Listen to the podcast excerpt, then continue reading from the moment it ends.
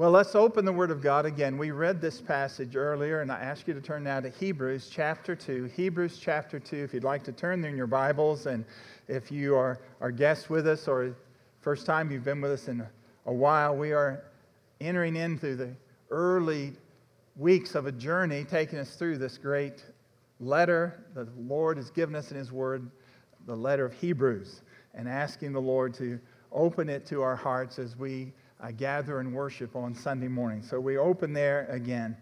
And it's a joy as we've welcomed our guests to also welcome uh, those new members. It was a blessing to have these five today uh, to join with us. But also, I was thinking as I noticed the names of the five that uh, became uh, new members today, I recognized that all five of them were people I'd had the privilege of baptizing. And I thought that was a special morning. Uh, Laura, baptized her in uh, December of 1987. She's one of the early converts uh, under uh, ministry here, and her husband Les in December of 1995. And what a blessing uh, it's been to partner with them in ministry over the years. And then the Grace family uh, last year for Jennifer and Sean Jr. to have the privilege of baptizing them. And then last Sunday, as uh, Sean was baptized uh, incredible, incredible uh, privilege. You know, for each Christian, uh, and for every Christian who follows the Lord in baptism, it's through baptism that we identify with Him His death, His burial, and His resurrection. And sometimes identifying with Christ can be very, very costly, can it? As I was thinking about these five that are new members, and I had privilege of baptizing them, and over the years, the the many, many hundreds of people who've been baptized here. I remember some, their baptisms were very, very costly to them in human relationships.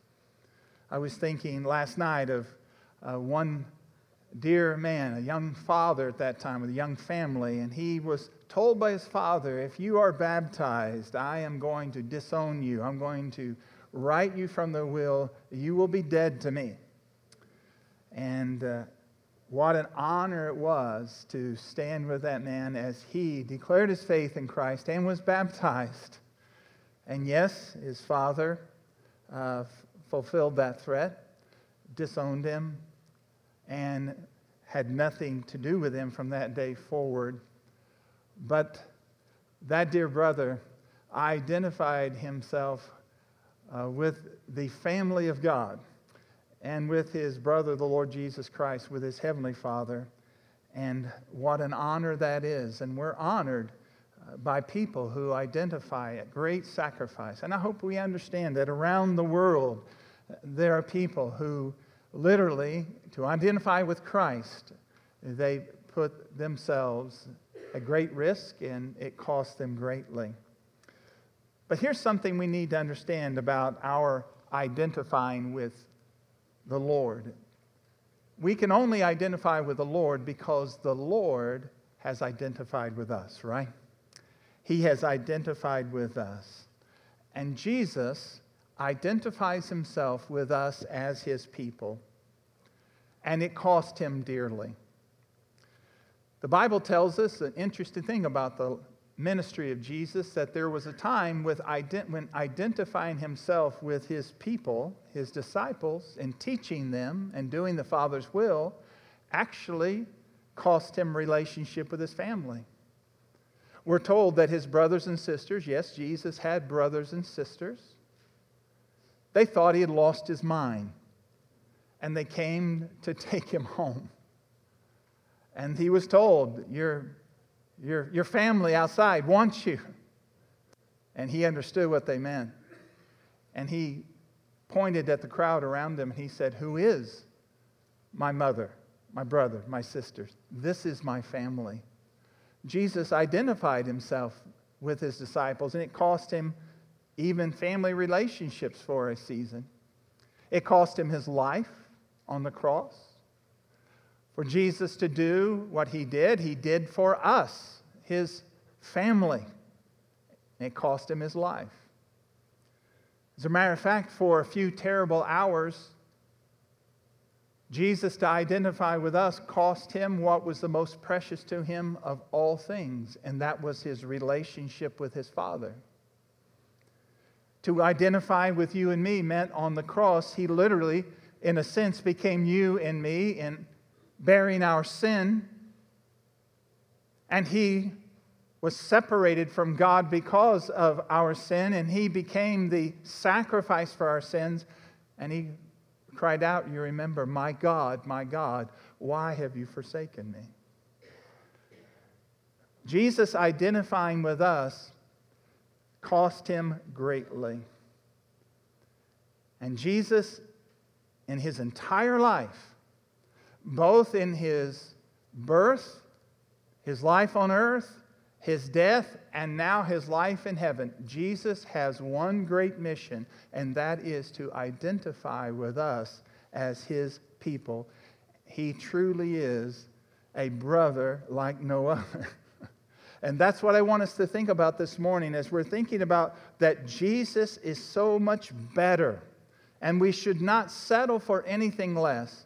We, we need to hear what the writer of Hebrews was saying to the Christians in that day, and today is saying the same to us this very hour that Jesus has so identified with us. We are his brothers and sisters, and he is a brother like no other like no other. Now, notice what Jesus, as our brother, did for us in his mission for us. We've noted these as we read this morning, but I want to draw your attention to these three things that our brother has done for us and is doing for us. And the first thing I want you to see is that our brother, the Lord Jesus, he is our brother who rescues us. He's our brother who rescues us. Jesus' mission was a rescue mission, it was a rescue mission for his family. And he calls his people his family. Look at verse 10. This is from last week as we are making our journey, but look at verse 10 in your Bibles. It says this For it was fitting that he, that is God the Father, for whom and by whom all things exist, in bringing many sons to glory, should make the founder of their salvation, that's Jesus, should make him perfect through suffering. For he who sanctifies, that's Jesus, and those who are sanctified, that's us, all have one source. The source is God the Father. So here's the result. That is why he, Jesus, is not ashamed to call them, that's us, brothers. Now that's precious, isn't it? He is not ashamed to call us his brothers. That's how closely Jesus identifies with his people. We are his servants. We recognize that, but we're not just servants. We are his disciples, but we're not just disciples. We are his followers, but we're not just followers. We're his friends, he calls us. But we're not just friends. He actually says we're family. We are family. And the Lord's salvation plan, you could say, is the family plan. It's the family plan because Jesus came on this family rescue mission to rescue God's people by his birth and by his death. He came to identify with us. Now, if you look at verse 14, Jesus completely identifies himself with us by his birth. He was the eternal Son. He is the creator. He's the heir. He's the ruler of all things. But he so identified with us that he came and was born. Verse 14, look at what the word says. Since therefore the children, that is us, since therefore the children share in flesh and blood, he himself likewise partook of the same things. Jesus, in order to rescue us as the Son of God, had to become like us and not just become like us, he had to become one of us.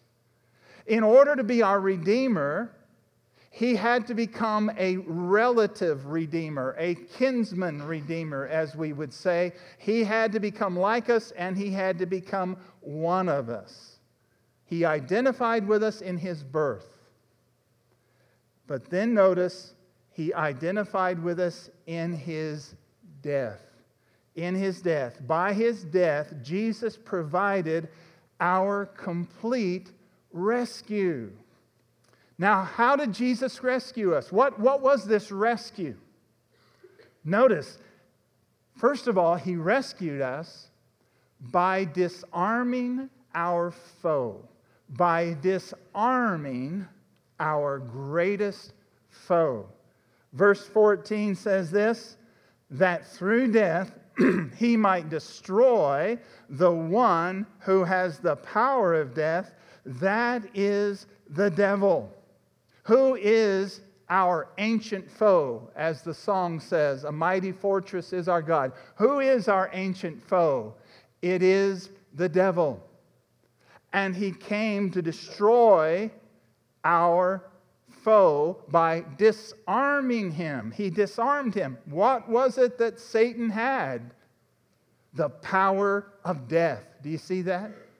He disarmed him, the one who had the power of death. Now let's stop there for a moment and think about the devil having the power of death. We, we need to make sure we understand this because we can go astray in our thinking and give to the devil a power he does not have. When it says the devil has the power of death, it does not mean the devil has the authority to kill whoever he wants, to take life, give life, that as he wants, he can do that because that ultimate power and authority only belongs to the giver of all life, who is God himself. We see this even in the Bible when the devil wanted to attack Job. You remember this? He had to ask permission to attack Job. And God said, You can touch him, you can touch his body, but you cannot take his life.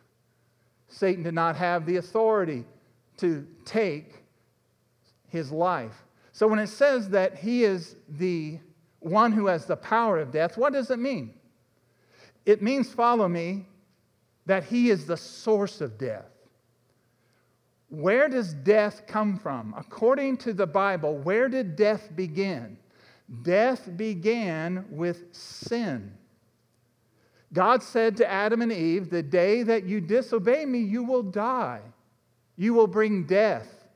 The wages of sin is death, the Bible tells us. Where, where did that sin come from? How did that sin happen? The deceiver, the devil, was there and came into the garden. He lied to Adam and Eve about God.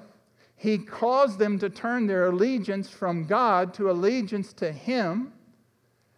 He deceived them, and they chose his lie above the truth of God, and as a result, death came. That's the power of death, the source of death. That is what the devil has. He is the source of death. He brought death. But now notice what the Lord did to the devil. Look at verse 14. That through death, that's Jesus, through death, he might destroy the one who has the power of death, the devil. It says here that Jesus destroyed the devil. Now let's stop there for a moment. How many of you are here thinking, well, if he's destroyed, he doesn't know it yet. if he's destroyed, then what in the world is going on? Because he seems to be very active. Well, let's look at that word destroy here. The word destroy here doesn't mean utterly and eternally destroyed. One day, Satan will be eternally destroyed. The Bible says, mark it down, one day he will be cast into the bottomless pit and he will be tortured forever and ever away from the presence of God. That is the future of the devil. And I want to tell you, my friend, the next time devil reminds you of your past, you remind him of his future, okay? That's right. You've got one, I've got one. It's not so great, but his future isn't so hot. Oh, it is hot. Think about it. It is hot. Remind him of his future.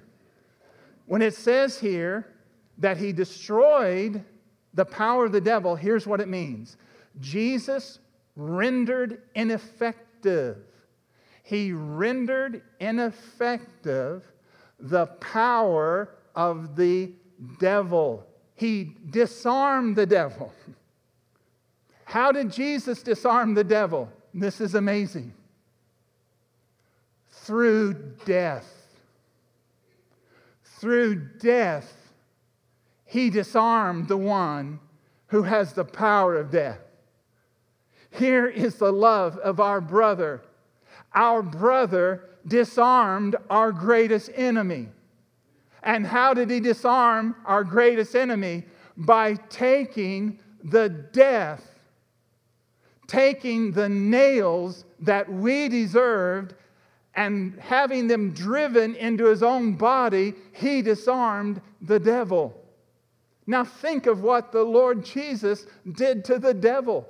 Can you imagine how the devil was, was rejoicing the day Jesus was crucified? Can you imagine what glee there was among the demons, among the devil, as they saw their mission accomplished?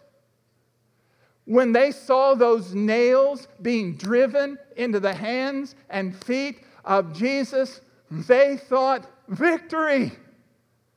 We've nailed him to the cross. He will die. And they didn't understand that Jesus taking those nails was disarming the devil.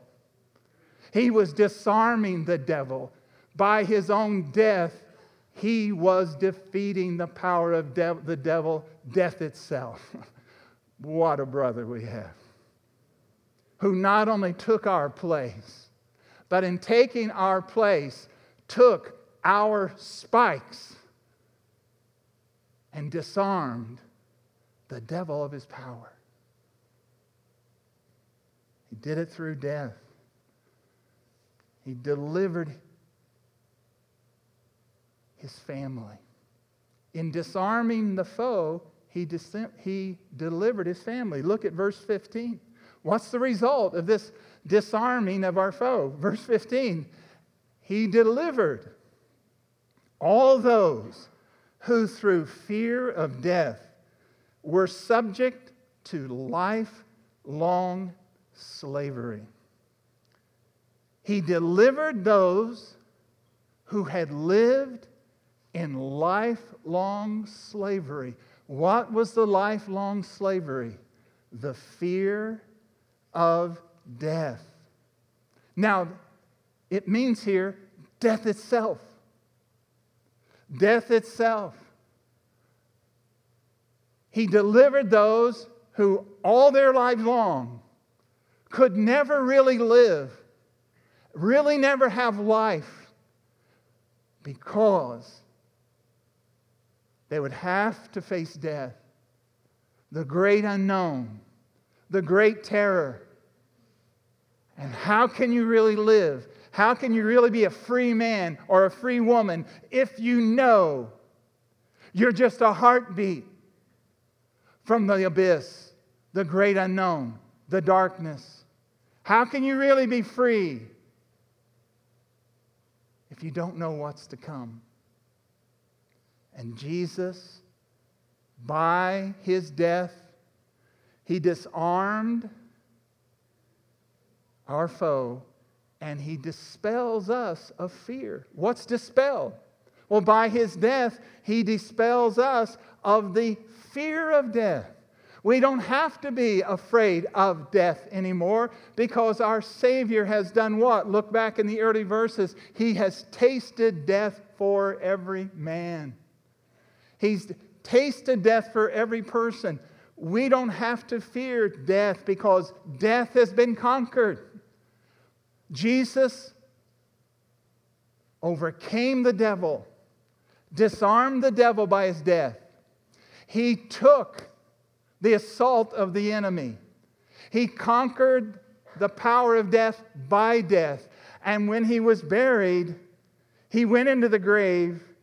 Then three days he came forward as the what? Conqueror of death. And now the Lord Jesus Christ, the one who died and conquered the power of death and Satan, and has conquered the grave, now wears on his belt the keys of death. He has the keys of the grave on his belt. And guess what? When your older brother has the keys of death and the grave on his belt, you don't have to fear them anymore. He wears them on his belt because he has conquered the grave. And who did he do it for? His people. He did it for us. He died our death, defeated our foe, he destroyed our tomb, did it all for us. He is a brother like no other. Here's the main thing that the writer is saying, and it's also part of the notes for our children. Here's the main idea by his death, Jesus defeated the devil and delivered God's children from the slavery of fear. By his death, Jesus defeated the devil and delivered God's children from the slavery of fear. Now, let me stop here just for a moment. We do not have to fear death. But sometimes, as Christians, yes, believers in Jesus, we fear dying. We fear dying. The Bible says that dying, that process of dying, is the final enemy. It is not an easy thing to die. It can be a very difficult, very, very difficult thing to die. But so, what is the Lord saying here? He's saying not that He has delivered us, meaning we'll never fear the process of dying. We might. It's not easy, even for us who believe in the Lord. Like I heard one man say one time, he said, It's not the being dead, it's the getting dead that's the hard part. it's not the being dead, because to be dead is to be absent from this body and to be present with the Lord. It's the getting dead, it's the process of dying that can be difficult. But how do we face that? Let me tell you something, my friend. There's a promise tucked away back in the Old Testament law of Moses. Here's what God promised As your days are, so, so shall your strength be. As your days are, so shall your strength be. You know what that means? You don't have dying grace until you're dying. When you need the grace to die, God will give you the grace to die. What we need right now is the grace to live. When, it's need, when we need the dying grace, the Lord will give it. But what we need right now is living grace. And where do we find that grace? Whether it's the living grace or on that day the dying grace. Where do you find grace, my friend? You find it in His face. You find grace in the face of the Lord Jesus Christ. It's looking to Him that you find His help, you find His strength. Oh, you'll never find help and strength by looking in a mirror. Quite frankly, I'm becoming more and more discouraged as I look in the mirror as the days go by. And I don't find much help from the rascal I'm looking at in the mirror. But when I look at the face of the Lord Jesus Christ, I find living grace. And I trust when the day comes, dying grace in Jesus.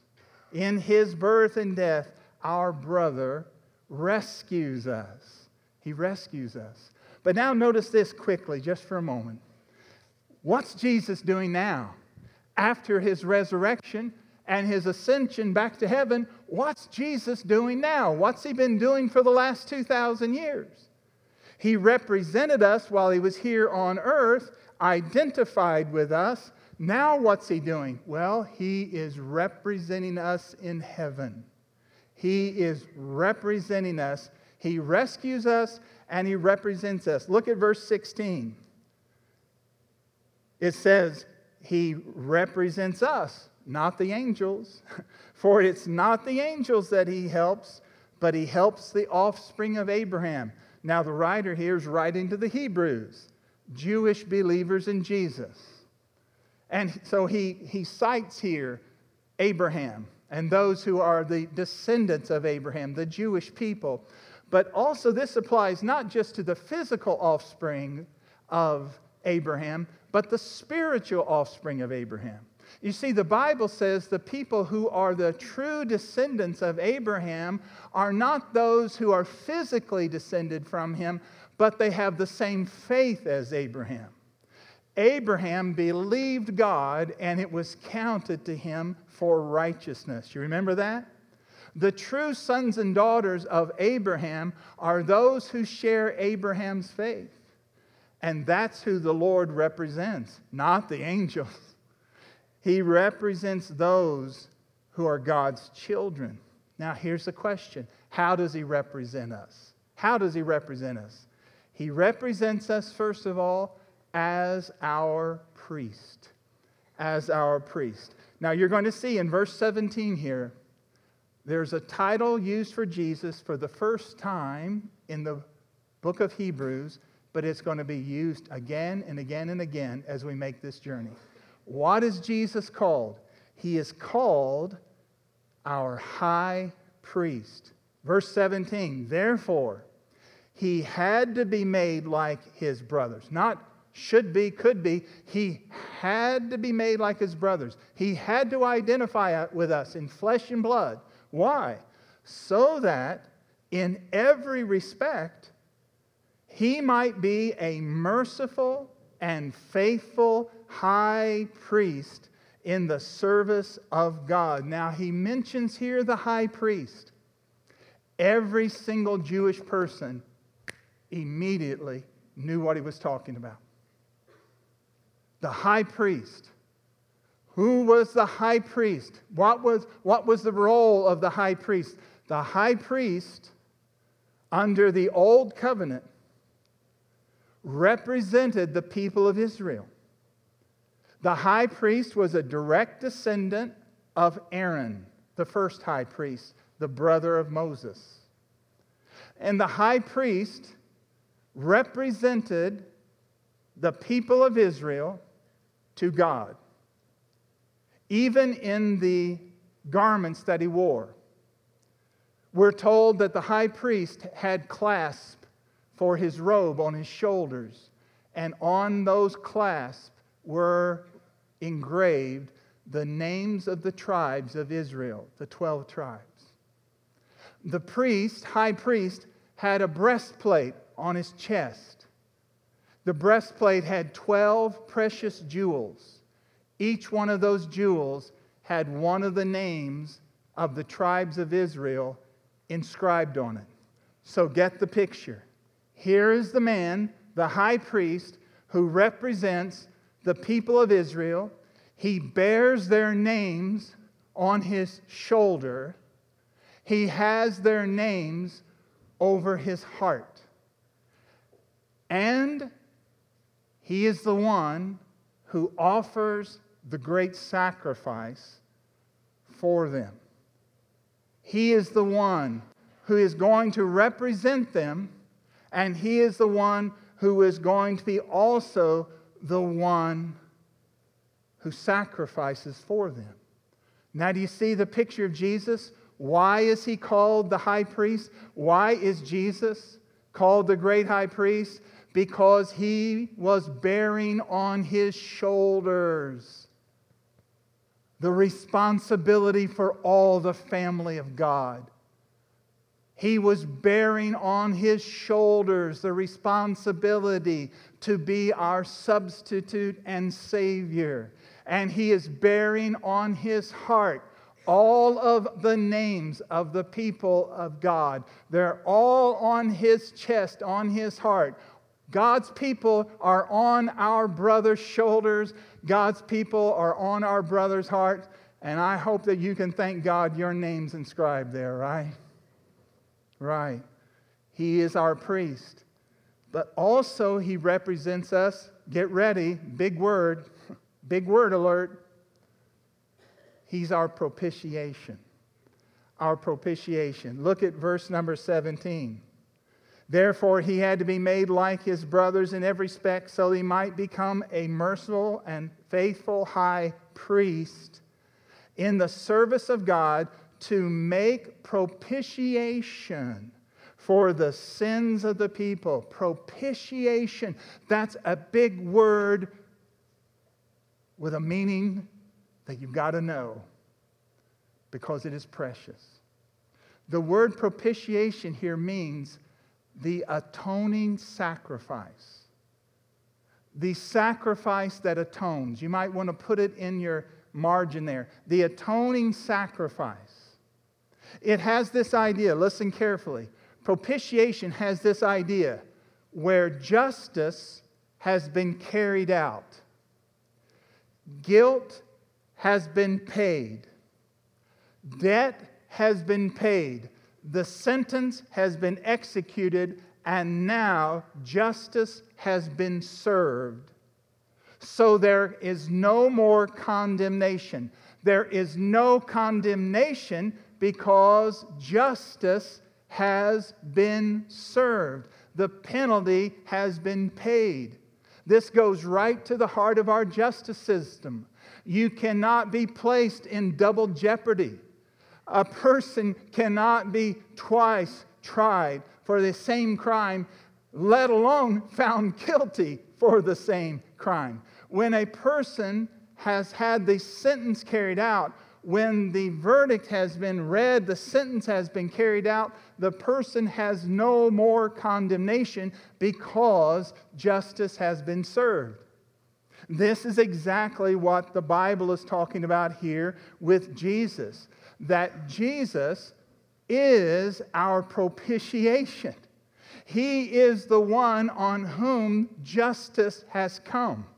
He is the one on whom the guilt has been laid. He is the one on whom the sentence has been carried out.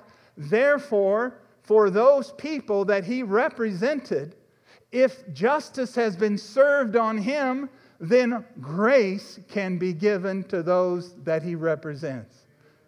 This is the good news. This is the gospel. Jesus is the high priest. Do you know what the high priest did in the Old Testament? One day a year, the day of atonement, the day of propitiation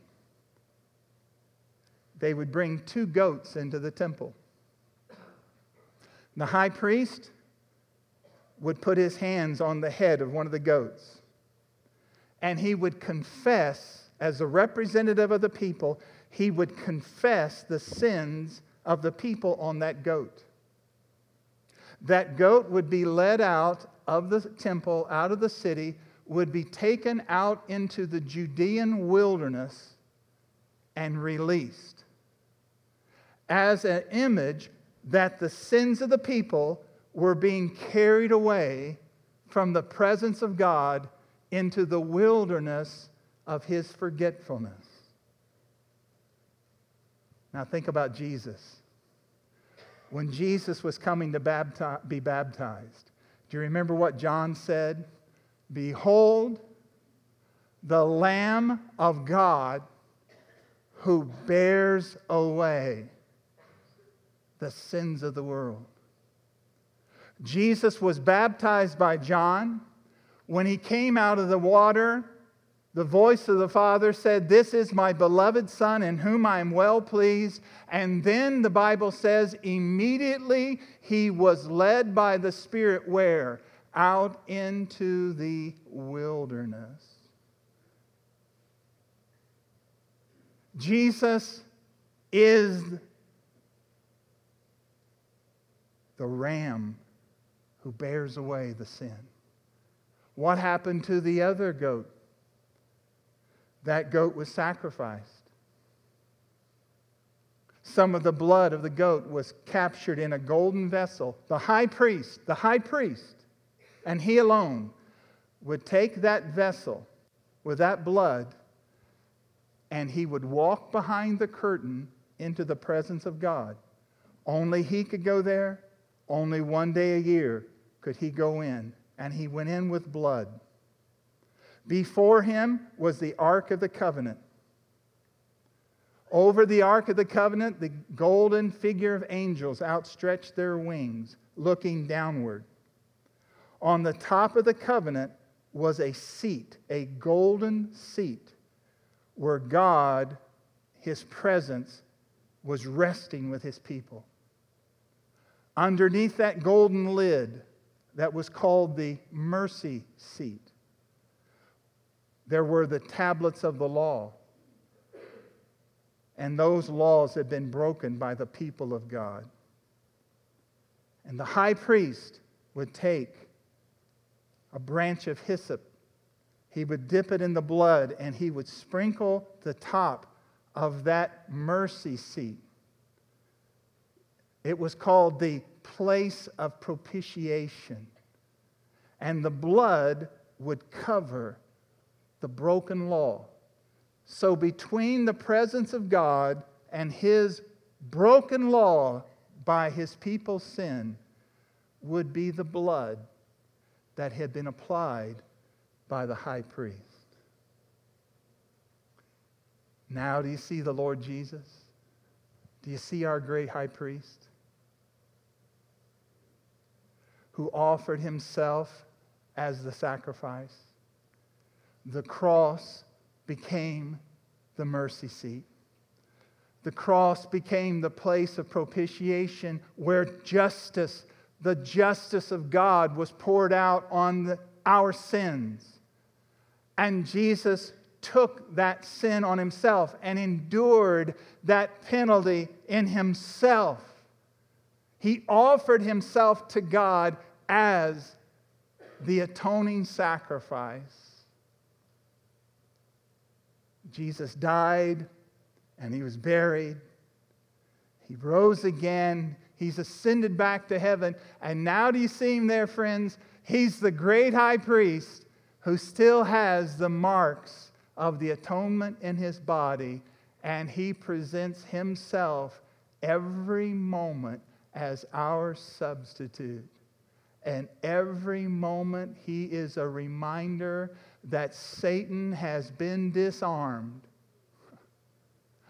and justice has been served and his people are free. Oh, what a brother. What a brother. Unlike any other. That's the gospel, my friend. That's the gospel. And now, finally, what's he doing?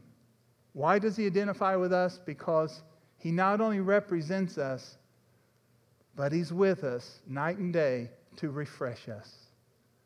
Verse 18 For because he himself suffered when tempted, he is able to help those who are tempted. You know what this means? It means this Jesus understands. Let me put it a different way Jesus gets it. Jesus gets temptation. You know why?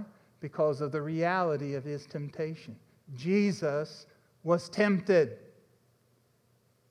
How many of you know it's not a sin to be tempted? It is not a sin to be tempted. It is a sin to give in to temptation and fulfill the temptation on your own desires. That's the sin. Jesus was tempted in all points that a human being can be tempted. Jesus was tempted. He was tempted, tested, tried, tortured, betrayed. He gets it all. He was tempted. It was real.